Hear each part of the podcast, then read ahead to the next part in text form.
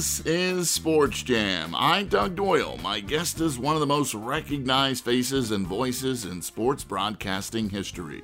And hello again, I'm Jim Lampley. We at HBO welcome you and the world of big time boxing back to Japan to test the theory that ticket buyers on foreign shores will purchase what Americans seem increasingly unwilling to shell out for apparent mismatches for Mike Tyson in defense of his heavyweight crown. Four time Emmy winner and a film producer, Jim Lampley is best known for the 30 years he spent as the blow by blow announcer on HBO World Championship Boxing. He was a fixture on ABC and then NBC Sports. He's covered all the major events, including the Super Bowl, Major League Baseball, college football and basketball, the USFL, even, Wimbledon, and the Indy 500. When you think of Jim Lampley, I think of the Olympic Games. He covered 14 Olympic Games, most recently the 2008 Summer Olympics in Beijing, China. Yes, Jim Lampley is our guest on Sports Jam. Jim, great to see you and thanks for joining us. My privilege. Pleasure to be with you. Jim was inducted into the International Boxing Hall of Fame in 2015. He writes, hosts, and executive produces his own studio boxing shows, The Fight Game with Jim Lampley on HBO. But just recently, Oh, he is back ringside.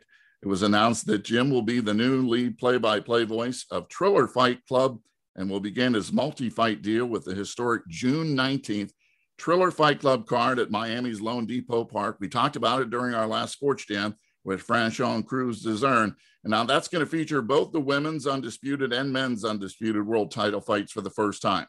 So, Jim, everybody knows you as the voice of boxing. Why did you decide to go with Triller Fight Club now? And does it have anything to do with this upcoming card? Well, um, I haven't called a fight for two and a half years. And um, initially, that had to do with HBO's removal from the boxing scene when uh, AT&T purchased Time Warner and their executives made clear that they weren't interested in pursuing boxing uh, and uh, you know, at that point, I was without a microphone, and uh, and it took a while to sort out all of the uh, business details relative to that. And uh, then you had COVID, which uh, affected everything, and probably affected to some degree um, the personnel outlook of those streaming services who were doing boxing at the time. And in recent months, it began to become clear to me that uh, an offer might be forthcoming for me to go back to calling fights. So at that point, my attitude became all right, where is legitimacy? Where, where's a jumping off point and a platform where I can do something that is meaningful from the get go? And Triller made this offer not too long ago. They were very decisive and clear in what they wanted to do. And what they wanted to do was to communicate legitimacy. That's really the key word. And the key element here, you've already mentioned the women's championship fight, which will unify titles in a division. Um, but the main event attraction is Teofimo Lopez against George Kambosos. And Lopez defeated Vasily Lomachenko. I spent many years on HBO and the fight game helping to build and develop Lomachenko's reputation and validating him as the number one pound for pound fighter in the sport. To see somebody so easily dismantle him uh, was surprising, maybe even shocking. And, and you could see the natural skill and comfort uh, and uh, ring generalship and all that stuff that Teofimo Lopez brought to uh, that particular enterprise. So when Triller came along and said, okay, we want to make you an offer and we really want to try to get you on board in time to call uh, the main event involving Teofimo Lopez, I said, let's do it. Come fight night, everybody's gonna know what I'm all about. It's a takeover. Well, it's game over.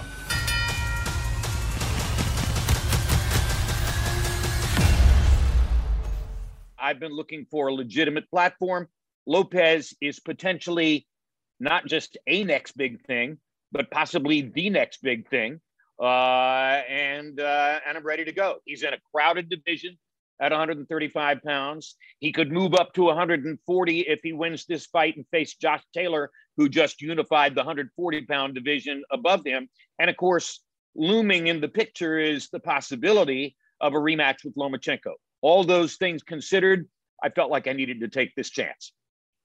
You know, when you hear Jim Lampley talk, you know, he's best known, as I said, the blow by blow announcer on HBO World Championship Boxing for more than three decades. And you see, he's still in the game, he's still up to date with what's going on. And that's exciting. But I want to take you back just a little bit, if I could. I want to take you back to February 25th, 1964. You are 14 years old. What happened during that night? So uh, I was originally from Hendersonville, North Carolina. And probably the single narrative line I've most frequently uttered in my whole life is my father died when I was five years old. And after my father died, my mother very constructively and aggressively did everything she could to immerse me in the things that she knew my father would want to do with me and would want me to know about that. And, uh, and one of the first things she did was to take me to someone else's house where she was going to a party, march me down a hallway and sit me down in front of a tall, a small television set and tell me, you're going to watch the Friday night fights. It's Sugar Ray Robinson against Bobo Olson. It's their second fight. This is the most important fighter in the world, Sugar Ray Robinson, and you're going to see his amazing skills. And whatever you don't know about boxing, Don Dunphy is going to tell you uh, in the next hour and a half or so. So I got started watching boxing at age six. Uh, and and my mother's last time before she left the room was uh, you're doing this because if your father was still alive, this is what you and he would be doing together. Uh, so I became a boxing fan. And then eventually uh, she moved us out of Hendersonville, North Carolina, and to Miami. And Cassius Clay was already my biggest hero in sports. There is a lot that goes into that. Some of that was my mother having a very strong chemical resistance to racism and the fact that Cassius Clay was portraying uh, an anti-racist stance very aggressively, more aggressively than any American athlete uh, up to that point. That made him an ideal sort of central hero for me. And um, in 1963, uh, I began to read in the Miami Herald and the Miami News that uh, there was a possibility of a championship fight being created between Cassius Clay and Sonny Liston. And oh, by the way, if it took place, a likely venue was the Miami Beach Convention Center. So I began saving up car washing and lawn mowing money uh, and did so for months to buy a ticket for that fight. One ticket. There's no way my mother and I and could have afforded two, but I saved up enough money to buy one ticket, which in my memory was either 100 or 150 dollars. I don't know for sure because stupidly, I didn't save it. Uh, but I wasn't so stupid that I didn't know who was going to win the fight. And uh, and when Cassius Clay knocked Sonny Liston out, well, we drove back to our tract house community in Southwest Miami, and I got up on the roof and started yelling, "I've upset the world! I'm the greatest of all time!" et cetera, et cetera. Until my mother eventually said, "Come back down. Uh, you don't want to get us all arrested here." Uh, and then two days later, uh, Cassius Clay told a gaggle of reporters on a street corner in Miami that he was now a citizen of the Nation of Islam and his name was going to be Muhammad Ali. And I can't tell you how many months it took for me to digest and inculcate that. Uh, that was a very difficult transition for me. But eventually, I learned that it wasn't my identity. No matter how big a fan I was, it was his identity. And uh, so so yes, and the the connection here that you're already feeling because I can tell you're really hip is that on February 25, 1964, I watched as a live spectator the fight that was at that time indisputably called the biggest upset in the history of boxing. On February 10, 1990, in Tokyo, Japan, sitting at ringside for HBO at Buster Douglas's knockout win over Mike Tyson, I called the fight that succeeded that one as the biggest upset in boxing history. So, so there are large elements of my life, and that whole story is probably most central in establishing that there's a kind of a destiny at play here. I do the things that destiny has laid out for me to do. It isn't me doing that.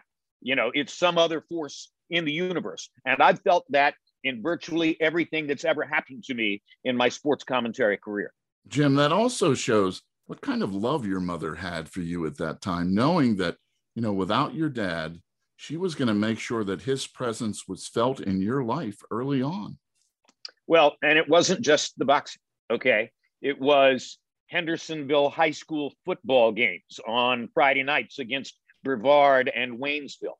It was the ability to go to Southwest Miami high school football games once we got to Miami by myself without her needing to go in and, and chaperone me, not worried about me, et cetera, et cetera. It was stretching her budget to buy tickets in the upper deck, se- uh, season tickets for University of Miami football games so that I could go watch a quarterback named George Mira leading the Miami Hurricanes against named football teams. And oh, by the way, when I was chosen out of a 432 person national talent hunt to be the first college age reporter, the first person on the sidelines of college football with a camera and a microphone in 1974.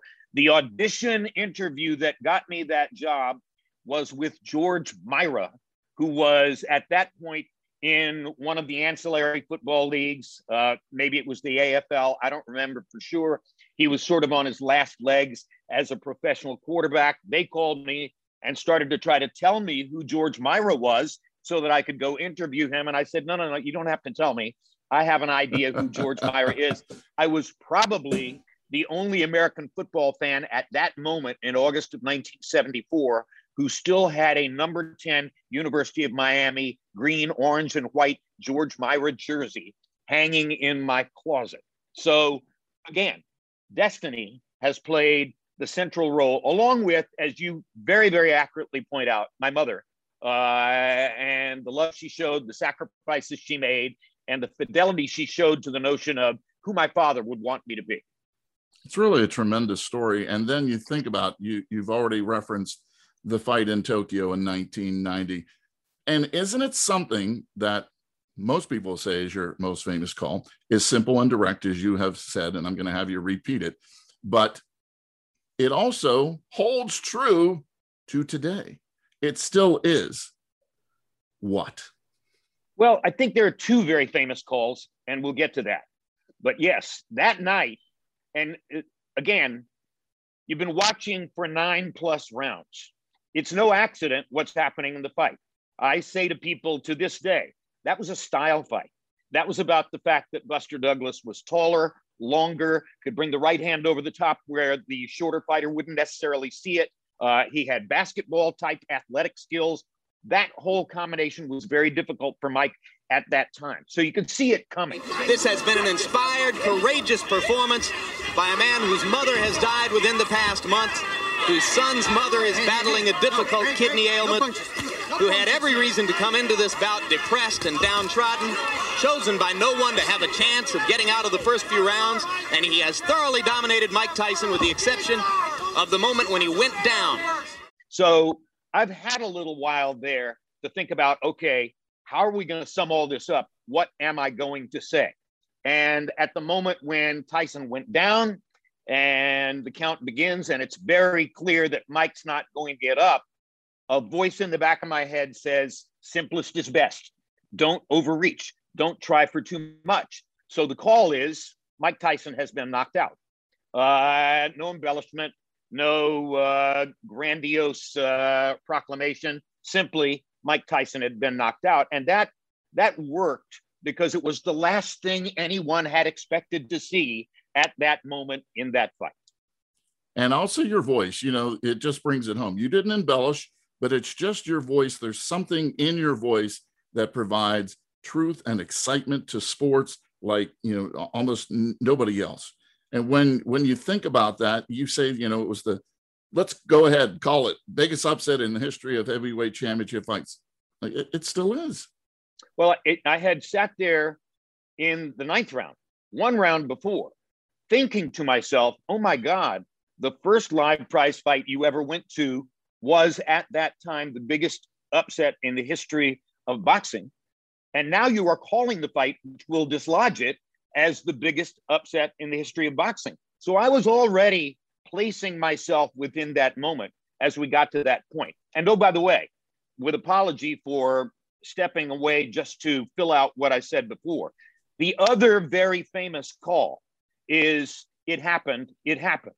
And that's George Foreman knocking out Michael Moorer uh, in Las Vegas to become the oldest heavyweight champion in history, to regain the title that he had lost to Ali uh, decades before, et cetera, et cetera. And that's another one that that sort of came out of the blue. That was less planned than Mike Tyson has been knocked out because I couldn't be sure that George was going to knock him out. But I had, and you've probably heard this story, you're very well versed. I had spent months at ringside with George, who was my expert commentator on HBO boxing telecasts, saying to him, George, how in the world are you going to deal with Moorer? He's a mover. Evander Holyfield couldn't find him in the ring. And Evander has much better feet than you do. This isn't really going to work very well for you. And George said to me over and over and over, very flatly, Jim, you watch. Somewhere in the late rounds, somewhere in the latter part of the fight, he's going to come and stand in front of me and let me knock him out. Never forget the words. He's going to let me knock him out. And if you watch the video, I mean, it, it couldn't be more graphic. Moorer comes and stands in front of him and lets George knock him out. Down goes Moorer a right hand. An unbelievably close in right hand shot. Four, six, seven, eight, nine, ten. It happens. It happens. I'm sitting there thinking, all right, why didn't you plan for this? Why, you know, why didn't you dream up some meaningful line that is the perfect caption to this? Why didn't you believe your buddy? Is basically what I'm asking myself. And what comes out of my mouth is, it happened. It happened. And luckily, it sounds matter of fact. It sounds spontaneous, which it was. Um, it's probably the single line I'm most proud of, along, of course, with uh, Mike Tyson has been knocked out. The George Foreman brand changed forever. The people's opinion of George Foreman, even though as a commentator they started to change and, and started to love him, but he became one of the most beloved people after after the big comeback. I mean, he was when he was at his at his best, he was considered the enemy at times, right? Well, he was he was groomed early on by surly, alienated, antisocial people. Okay, Liston's camp, the people who had been around Sonny, uh, some of the people who were dealing with racial prejudice and its uh, outgrowths within boxing at that time, they gave George a certain kind of attitude that he used in the ring and out during his first career. And then when he went away from the sport for a long time and he spent 10 years more or less in exile from it, uh, I think somewhere in that period of time, he thought to himself, you know what, that wasn't me. That, that really was not who I want to be or who I want to be seen as. And he came back as the cheerful, hamburger selling, uh, grinning, everybody's best friend kind of guy. And that personality reversal was in its way compelling and surprising to people.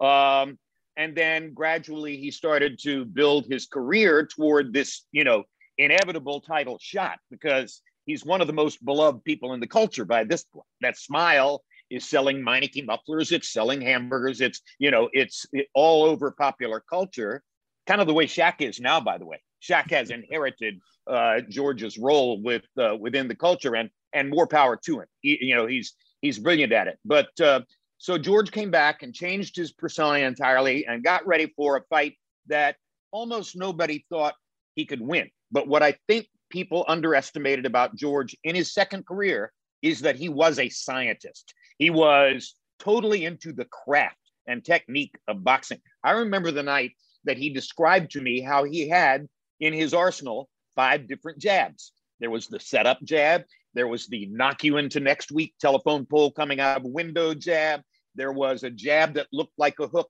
et cetera, et cetera. And he told me how he could use any one of those five jabs to set up the right hand or the uppercut uh, when and if he wanted to. Well, I think I think most people, even sincere boxing fans, didn't realize that George was at that level of craft and analysis. I began to feel it sitting next to him at ringside. Sometimes he would say something totally counterintuitive, and I'm thinking, where in the world did that come from?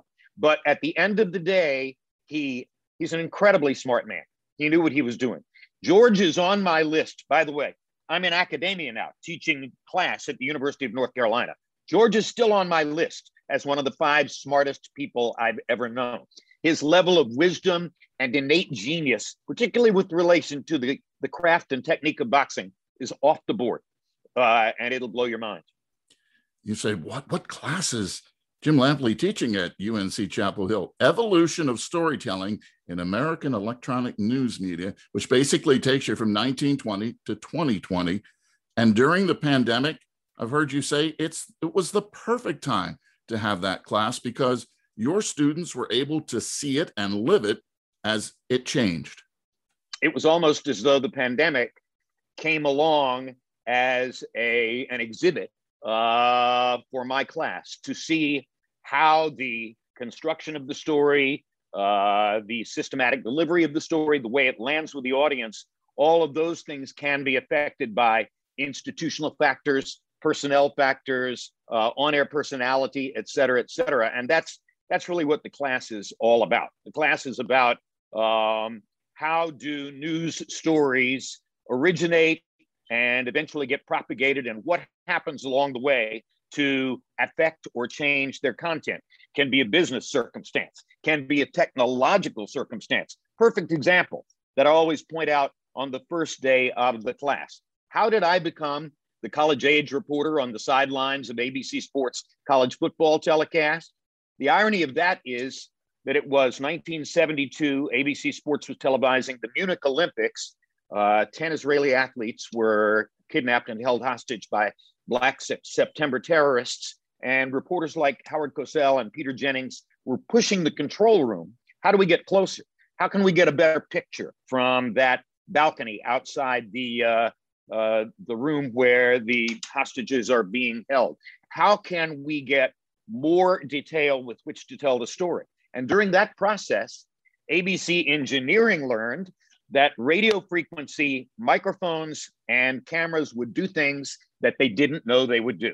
Mm. They hmm. learned that signals would go around uh, concrete walls, that signals would go around metal barriers, that they could gather sound and pictures that they never dreamed they could get under extreme circumstances. They were learning that. So when they came back from Munich early in 1973, there was a meeting in New York among the sports executives, the news executives, and the engineering executives. And the question was now that we know this, what can we do with it? And the first thing that came from that was well, you could you could put a reporter on the sidelines of a football game. Uh, and institutionally, you couldn't have done that with the NFL at that time. The NFL ran its own game in a certain way, and you weren't going to be able to do that. But oh, by the way, it made more sense where at college football, where all of the pageantry and the surrounding uh, stuff and the cheerleaders and the marching band and all those things played a role. So it was more fitting to have somebody uh, on the sidelines there. And even then, there was pushback. Sports writers didn't like it. Uh, some of the sports information directors got together to push back at it. But it just happened that the chairman of the Coaches Association was Bear Bryant. And I met him pretty early on in the process. And when the subject came up in a coaches meeting, how do we get rid of this? Bryant said, no, no, no we're not, we're not going to get rid of it. I like it. And that was, that was pretty much the end of that. So, you know, another lucky break, another purely circumstantial element that went into my evolution, but it helps to create my perspective for teaching communications 490 at the University of North Carolina. Got that title, right? Yep, there you go. And I see a master class from you, Jim, somewhere down the line as well on that. You've already referenced this, but it was back in 1974 while in graduate school. I guess you could call it an America's Got Talent type of search. You could call it The Voice.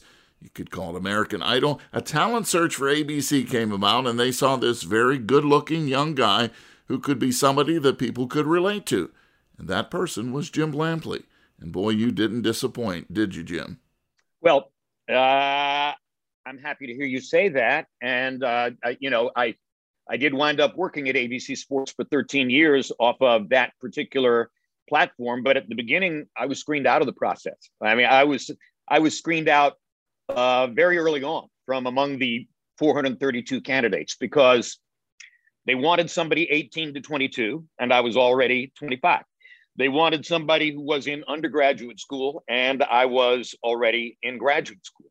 They wanted somebody who had done no broadcasting whatsoever, who was completely fresh and unformed with regard to that. And I had done pregame and postgame coaches shows and various other things of that nature with Dean Smith and Bill Dooley uh, here in Chapel Hill. So, in a variety of different ways, I didn't fit the profile of what they wanted to do.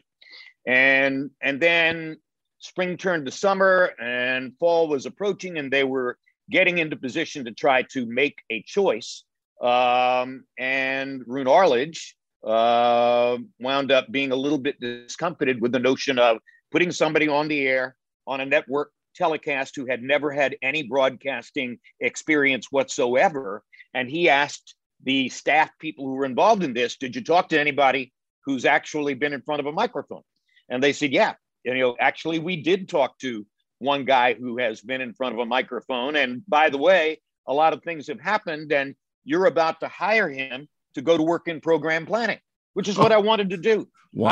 I was, I, I was headed for the network to work learning how to negotiate for and buy the rights to the crazy wide world of sports events that I wound up covering two or three years later.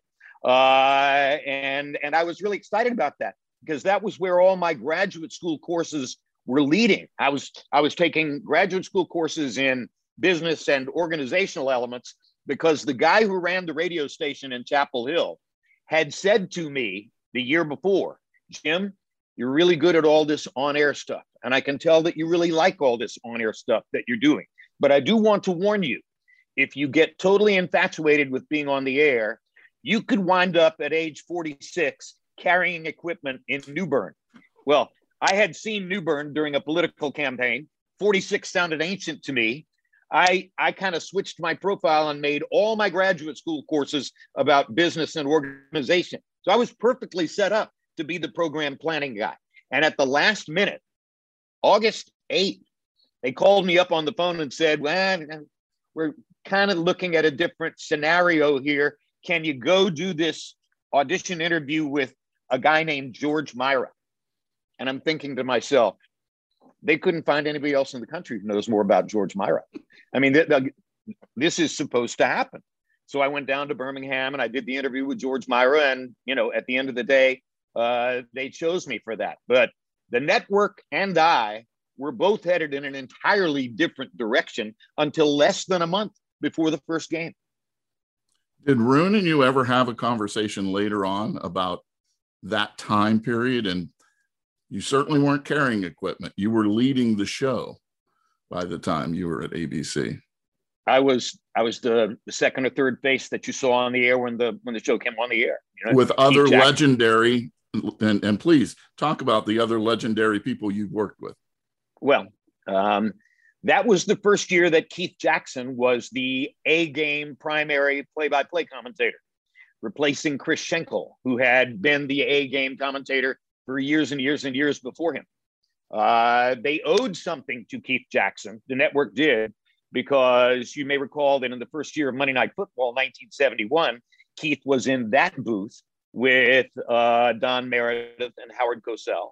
And Arledge had made a difficult decision that that personality match wasn't nearly as good as if they put Frank Gifford in that play by play position. So here we are, two and a half, three years later, and Keith is still burning inside uh, with his resentment about having been taken off of Monday Night Football, and justifiably so. He was a far more skilled play by play man uh, than Frank Gifford. I love them both, but there was a difference. Uh, so at the end of the day, now Roone realizes CBS is coming after Keith. He need he needs to incentivize Keith to stay at ABC, and Schenkel has had decades in the sun, so to speak. Uh, and Roone takes Keith Jackson to dinner and says, "All right, I'm going to give you what you want. You will become the A game uh, voice on college football." So it was uh, Keith and Bud Wilkinson in the booth. I mean, my mother was a huge admirer of Bud Wilkinson. I'd heard about him every college football season of my life. Uh, there was another sideline guy that first year whose name was Don Tollefson. He was the he was the candidate whom the staff people had uh, focused on from the very beginning of the process. They knew they were going to hire Don Tollefson, and Roone at the end of the day had said, "Well, can't we have two? Uh, and and that way, you know, later in the season we can split them up and send them to separate games." And that's that's ultimately what wound up happening. And of course, the idea was that um, there would be a different one every year. And so at the end of the first season, Don and I would go off and do something else, and then somebody else would come in and be the college age reporter. And at that point, I still thought I was going to get the program planning job. And they had told me in January, you can go sit in a cubicle and listen to uh, two executives named John Martin and Jim Spence as they school you in how to buy these rights and stuff like that. And um, and I wound up going to the uh, National Football Foundation Hall of Fame dinner at the Waldorf Astoria in early uh, December. And I looked across our table, the ABC Sports table, and I saw a guy whom I had known from his law school experience here in Chapel Hill, guy named Bob Greenway. And I'm sitting there thinking, what is Bob Greenway doing here? Uh, I, I, I don't know of any attachment between him and, and ABC Sports. And eventually, as the evening went on, I walked around the table tapped him on the shoulder. We had a big reunion. He got up and hugged me, et cetera, et cetera. I said, Why are you sitting at our table? He said, Well, I've got a great job. I'm coming to work in January with John Martin and Jim Spence uh, to work in program planning. And I spent the whole night, I mean, steaming, not sleeping, uh, driving myself crazy in the Warwick Hotel across the street from ABC on 6th Avenue. And finally, I went to the office of Chuck Howard, Senior Vice President of Production, producer of the college football telecast. And I started raging and yelling, you know, you guys have betrayed me. You've given my job away, et cetera, et cetera. And, and Chuck said, Jim, calm down. Did you really think, did you really think that you were going to fly around the country first class all fall, go into college bars and be recognized in every college town in America, have people yell your name from the stands so that you can wave back and say hello to them and stuff like that. Did you really think after all that that you were going to come sit in a cubicle for $1,500 a month taking paperwork instructions from John Martin and Jim Spence? So get a hold of yourself.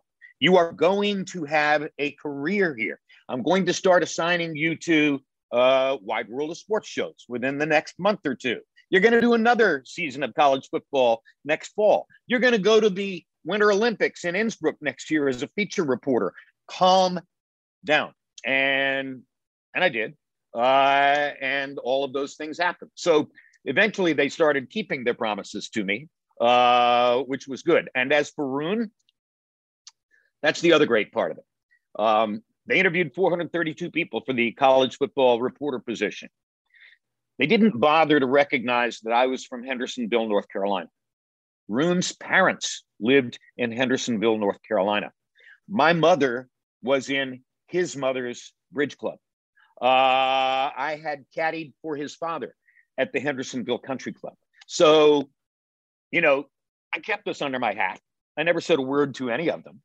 It wasn't until I was in New York a week and a half before the first telecast, learning how to use an air travel card and uh, and fill out an expense report, um, that I ran into uh, the guy who was teaching me how to fill out the expense report said, you know, a lot of people here who haven't met Roone Arledge. When you meet him, they'll probably be in the restroom.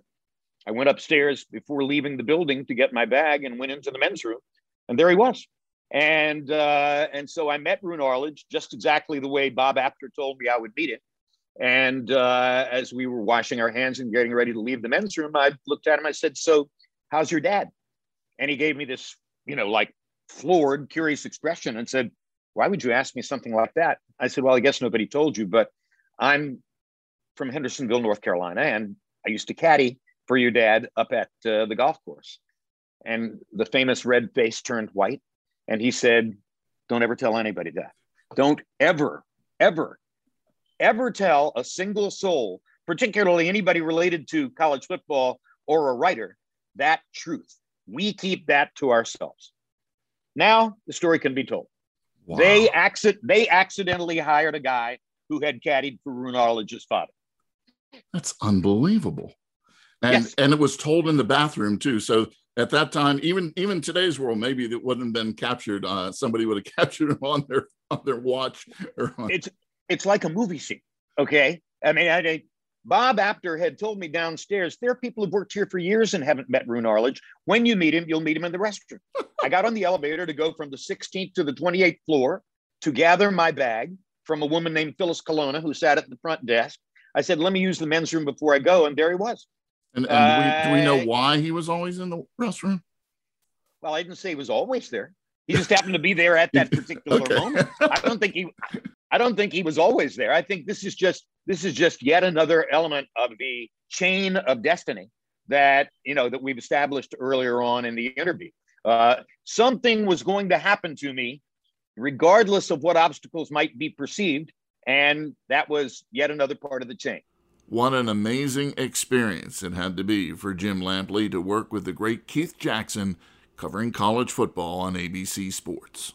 And good afternoon, ladies and gentlemen. I'm Keith Jackson. I'll be calling the play in today's ball game from Ohio Stadium in Columbus. Joe Paterno, the head coach at Penn State University, whose Nittany Lions are going to the Cotton Bowl New Year's Day, will be joining us as our analyst and commentator, and Jim Lampley will be detailing us from the field.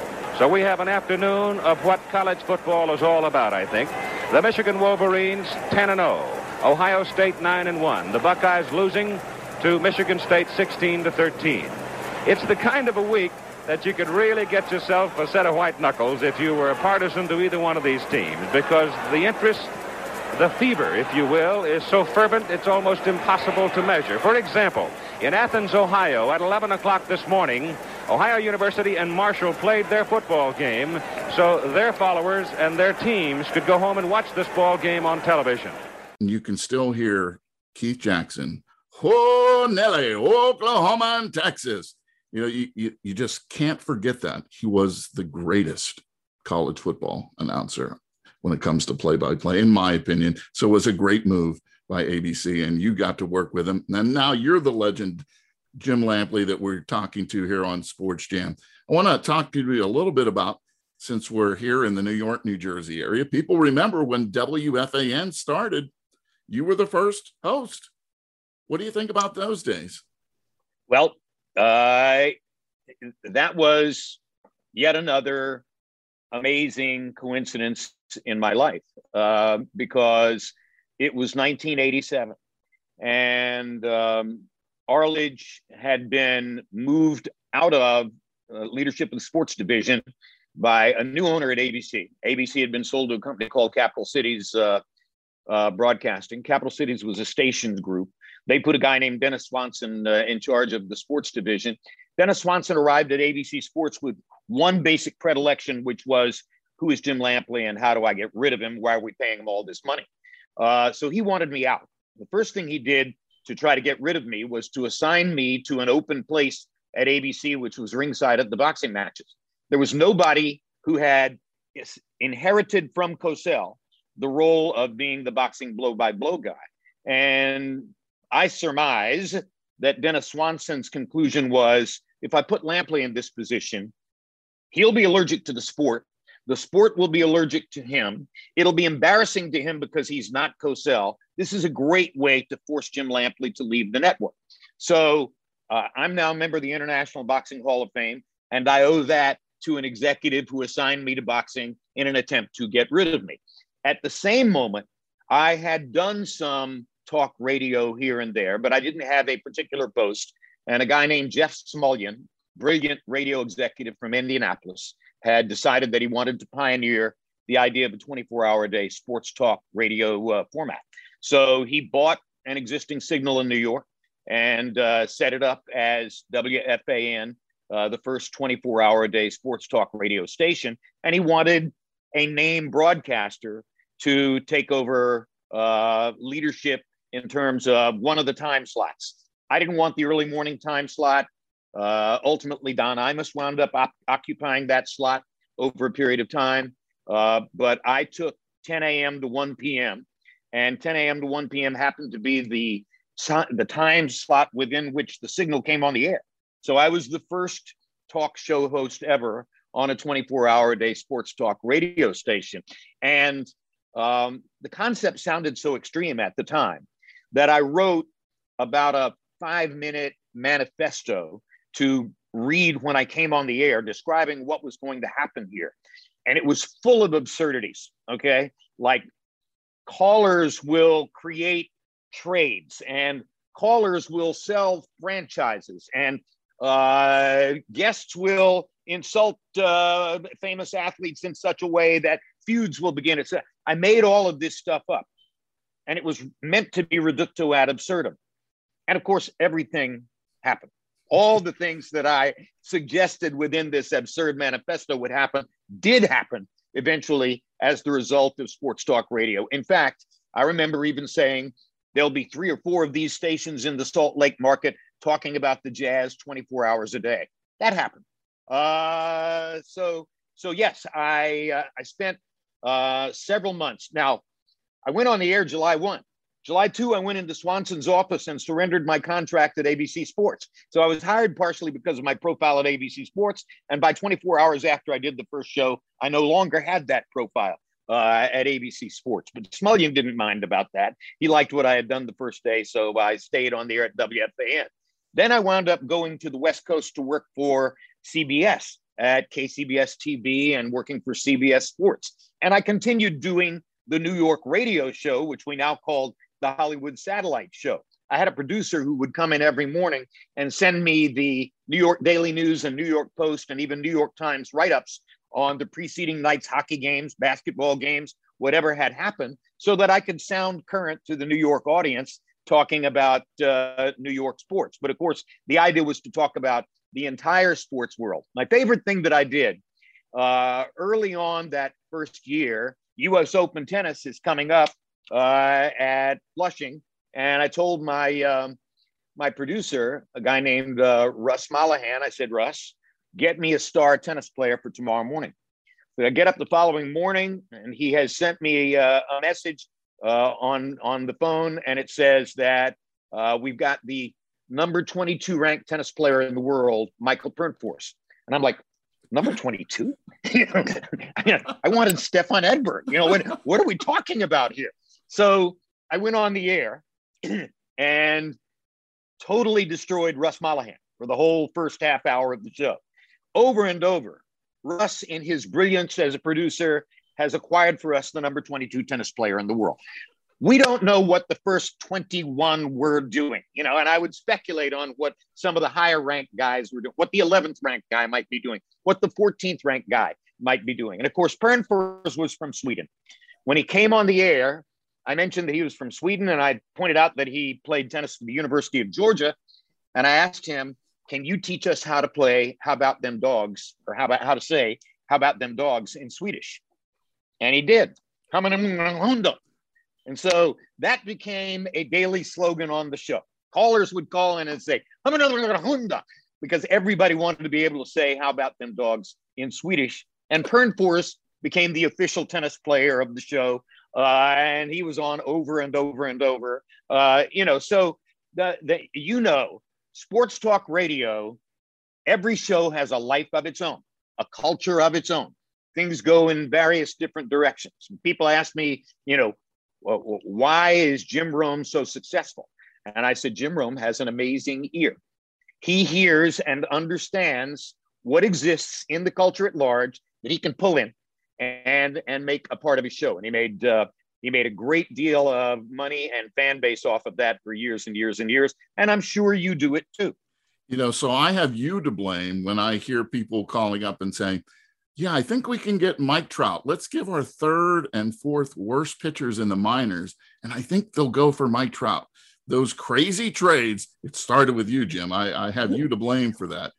well, I don't, I don't, I think you have the callers to blame for that, but I encouraged them. you know, I, I certainly told them that that was an available opportunity for them, and they do do it. Yes. You talked about you know writing out your manifesto kind of thing there, and when it comes to you know you've done some amazing work with voicing documentaries like the marathon and things like that. What is it about this voice that has you know become iconic and who gets the credit for shaping that voice? Was it just there all along for Jim Lampley? You know, I uh, I I love you desperately for saying that my voice is iconic. I don't think of it that way. Uh, I do. I, I, well, thank you. It's very kind of you. I've never thought of my voice as uh, a huge asset in my career, but a lot of people do share your point of view. And, you know, pretty frequently somebody will tap me on the shoulder in the vegetable uh, department at Whole Foods and say, uh, I just love to hear your voice. I mean, will you please say something to me? That, you know, stuff like that. So I think if there's anything there, um, it is that my mother, going back to the formative influence of my life, was uh, a stickler for grammar and diction. She spoke the language correctly, and she wanted me to speak the language correctly. And she wanted me to have a big, flexible vocabulary. And, and she wanted me to be disciplined uh, about the way that I used it. Legend has it the first marathon was run inadvertently by the Greek messenger Phidippides in 490 BC. He ran from the town of Marathon to Athens bearing triumphant news of Athenian victory in battle. His cry heard, Phidippides collapsed and died of exhaustion, having set the example of courage and stamina that would forever mark this race. 24 centuries later, in 1896, the first modern Olympic Games were held, appropriately, in Athens. And here again, the race now called Marathon would end with a cry of victory for the Greeks, as one of their own, Spiridon Louis, crossed the finish line first and sometimes I drive my own children and grandchildren crazy, uh, correcting syntax and things like that here and there. But I do think there's a value to to being right and to um, observing all the rules in the way that we use the English language. And I, to this day, I I try to be as careful as I can about that. And beyond that, the rest of it is just you know whatever the universe gave me in terms of physical wherewithal. I remember hearing my calls of high school football games at WCHL radio in Chapel Hill on tape, Chapel Hill versus Oxford or Chapel Hill versus Henderson in football, and thinking, oh my God, I sound like an 11 year old kid.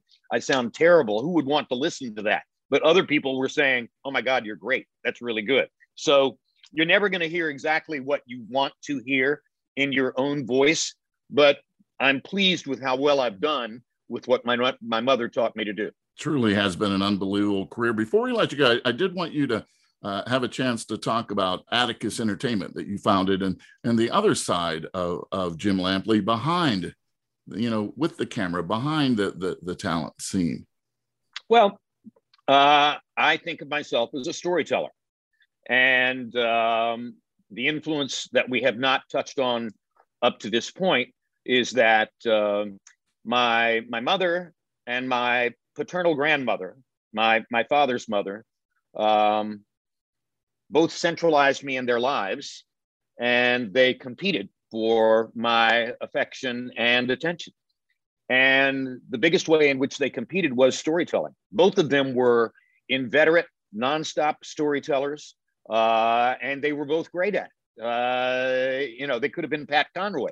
They could they could have written Southern novels, both of them. And um, my grandmother, in particular, could tell the same stories over and over and over, and change a detail, or change a word, or change an observation here and there, and reinvent it. And and you would always want to listen because she was so good at telling those stories. And my mother used her storytelling capacity to constantly connect me back to my father, uh, and and also to compete with Grandma Mid's view of the family. My grandmother had one view of the family, mother had another view of the family. Storytelling was the way that they sort of uh, went at each other in that regard. So it's it's naturally in me. It's an inherited trait to love telling stories. Sometimes my wife will say, "Get to the point," and I'll think, "No, every detail is important. You know, we have to touch every little rock in the stream along the way or else the story isn't the same. And by the way, the listeners always side with me instead of my wife, but she's heard them too many times. So uh, I was living in Hollywood.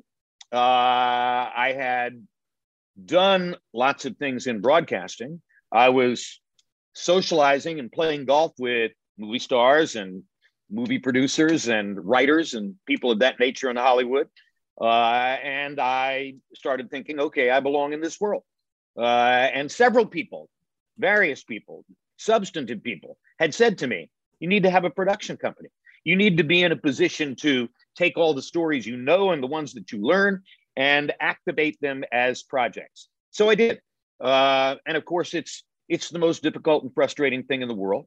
Uh, but but I did get some things done uh, along the way. I produced feature length documentaries. Uh, I produced uh, one uh, mock doc feature film of which I'm very proud, and on and on. you know, it's it's gone on intermittently, and all of those careers are in- intermittent. Um, the very great Bernie Brillstein, founder of uh, the famous Brillstein Gray Agency, once told me, he said, Jim, life as a Hollywood producer is a daily process of agony and regret, only occasionally interrupted by very temporary success. And, and he's right. That's pretty much what being a producer is all about.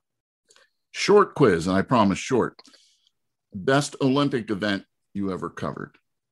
Well, um, obviously, Al Michaels and Ken Dryden called the the game, uh, but I was sent to uh, the United States uh, hockey victory over the Soviet Union, February 22, 1980, to recruit and perform an on-air interview that would button up our telecast later that night. Because, as you know, and some people don't know, the game was played at five o'clock on Friday afternoon network was not on the air at that time. Millions of Americans still believe to this day that they watched it live that night. They didn't. They watched a videotape replay. Arledge, at the moment when the game was tied 2 2 at the end of the first period, had called me in an edit bay and said, What are you doing? I told him, he said, Drop that, get over to the hockey arena and get inside to do an interview. And the last thing I said to him before he hung up the phone was, Roone, I don't have the right credential. And he said, You'll get in, clunk. Uh, so I went over to the I went over to the arena and I did get in. Uh, and I watched the last two periods from a camera platform. And I went downstairs thinking, all right, how do I get Mike Eruzione to do an interview with me? And he was the last player out of the dressing room. We happened to have the same agent. I yelled at him amid the, the crazy cacophony of that scene. He turned around, he, he recognized my voice, wound up uh, finishing his dinner with him that night and interviewing him on the street. But the bottom line is, I saw live what I still believe is the greatest sports event in American history. Uh, and eventually I was part of it. And um, over the years since then, many times I have run into Mike Eruzione and Jimmy Craig at Olympic uh, occasions and other occasions. And every time I'll lean over to say to Mike, because he's shorter than me, I'll lean over and say to Mike, you know, through the miracle of videotape, you are now the leading goal scorer in the history of hockey. and Mike and Mike every time says, Lamps keeps going in, doesn't it? And yes, it keeps going in, and it's still a miracle. Second question is you said Lamps. Who calls you James Lampley instead of Jim? Who calls me James? Uh, my wife does sometimes. Uh, is that affectionate or is that in trouble? Oh no, that's affectionate. Yeah, that mm-hmm. that's absolutely affectionate. She knows that I prefer it. Uh, there, there aren't many people who know that I would really prefer to be called James, but you know, the those few who understand it, uh, that's good. Emanuel Steward learned to call me James, just as I learned to call him Emanuel. Everybody in the world who's being familiar and loving with Emanuel would call him Manny. That wasn't really his preference. Uh, he made clear to me that he preferred to be Emanuel. And by the way, he's the closest adult male friend I've ever had. Uh, so, uh, you know, I don't know who you might be referring to there. The, the answer is that there are some, but mostly they are people very, very close to me.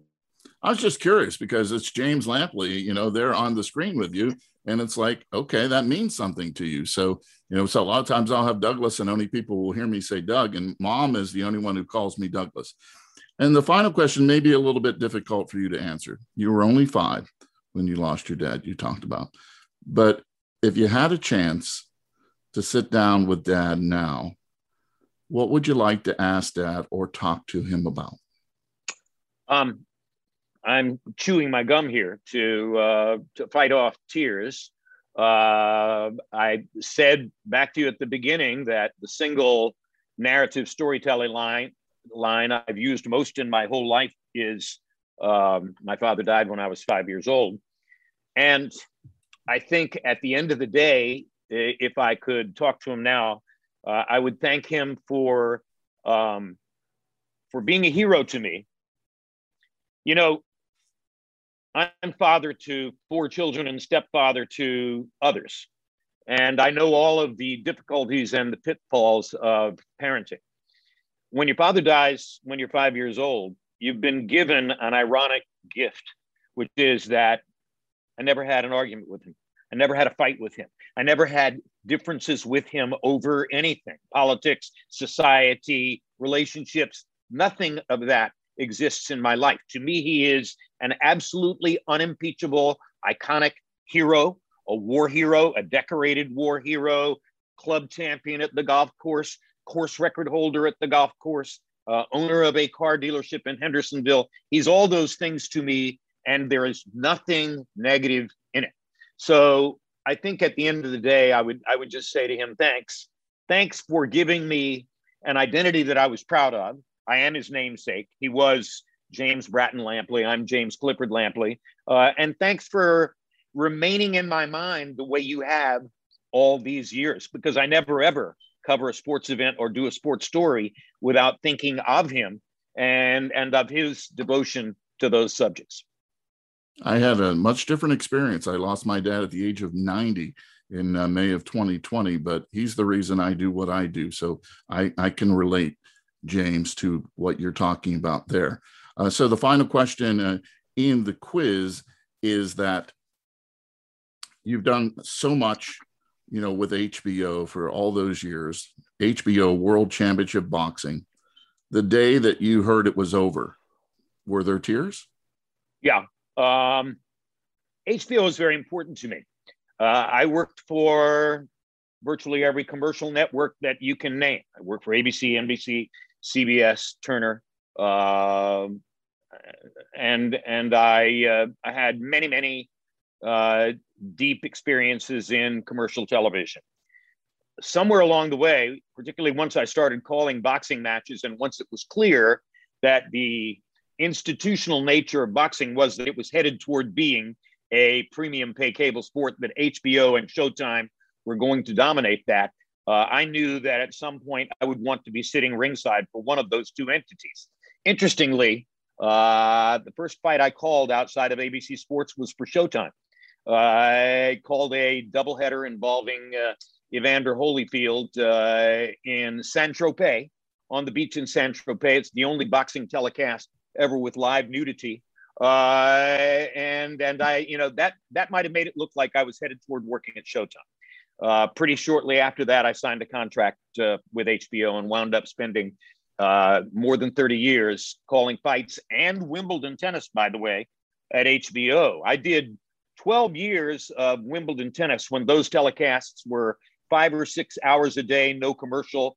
And my uh, expert commentators were Arthur Ashe, Billie Jean King, Martina Navratilova, uh, some of the greatest people in the history of the sport, sat with me and uh, and called those tennis matches. So that is just as revered an experience for me and as fundamental an experience for me uh, as was calling the fights. And there's a difference when you can say whatever you want to say on Saturday night uh, or on Tuesday afternoon at Wimbledon, and you know for sure that regardless of whether it's controversial or negative or disputable or whatever, nobody at Dancer Fitzgerald Sample who represents Chevrolet is going to be picking up a phone to call your boss to complain about what you did on the air.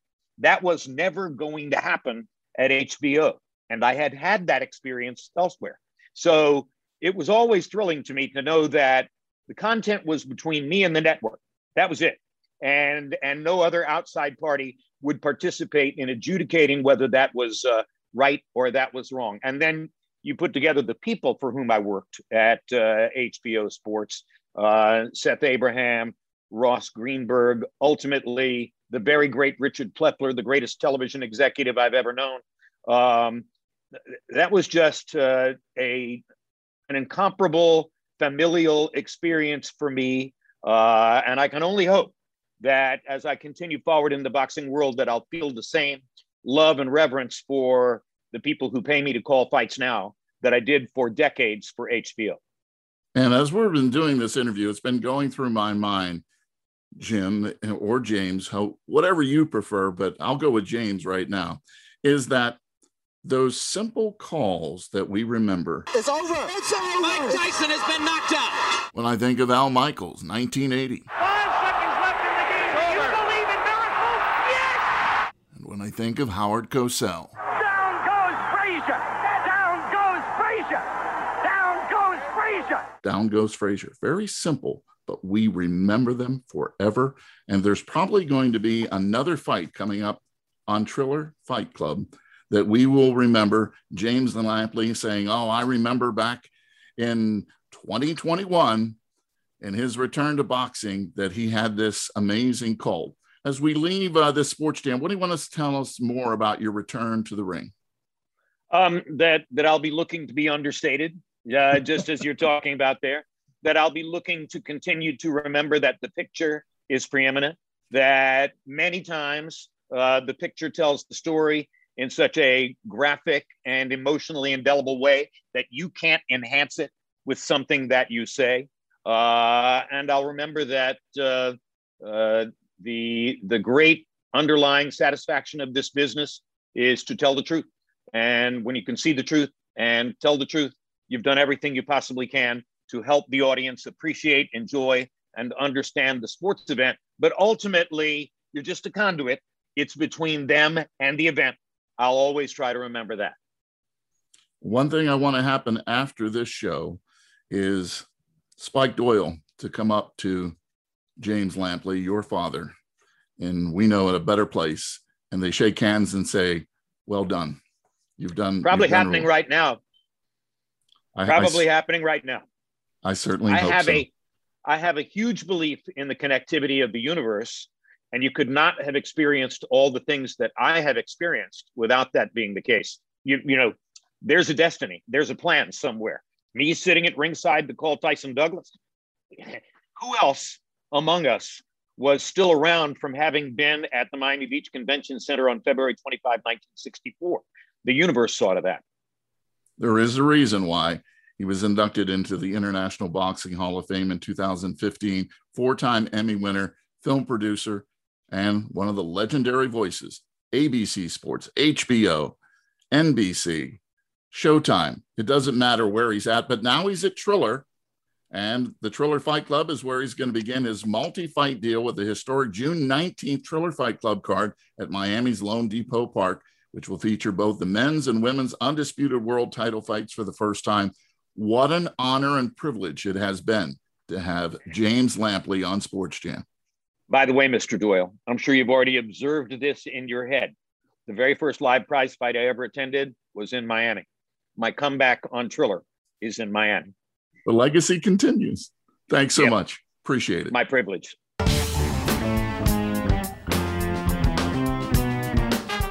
SportsJam is a WBGO News production. You can check out all the podcasts by going to wbgo.org slash sportsjam.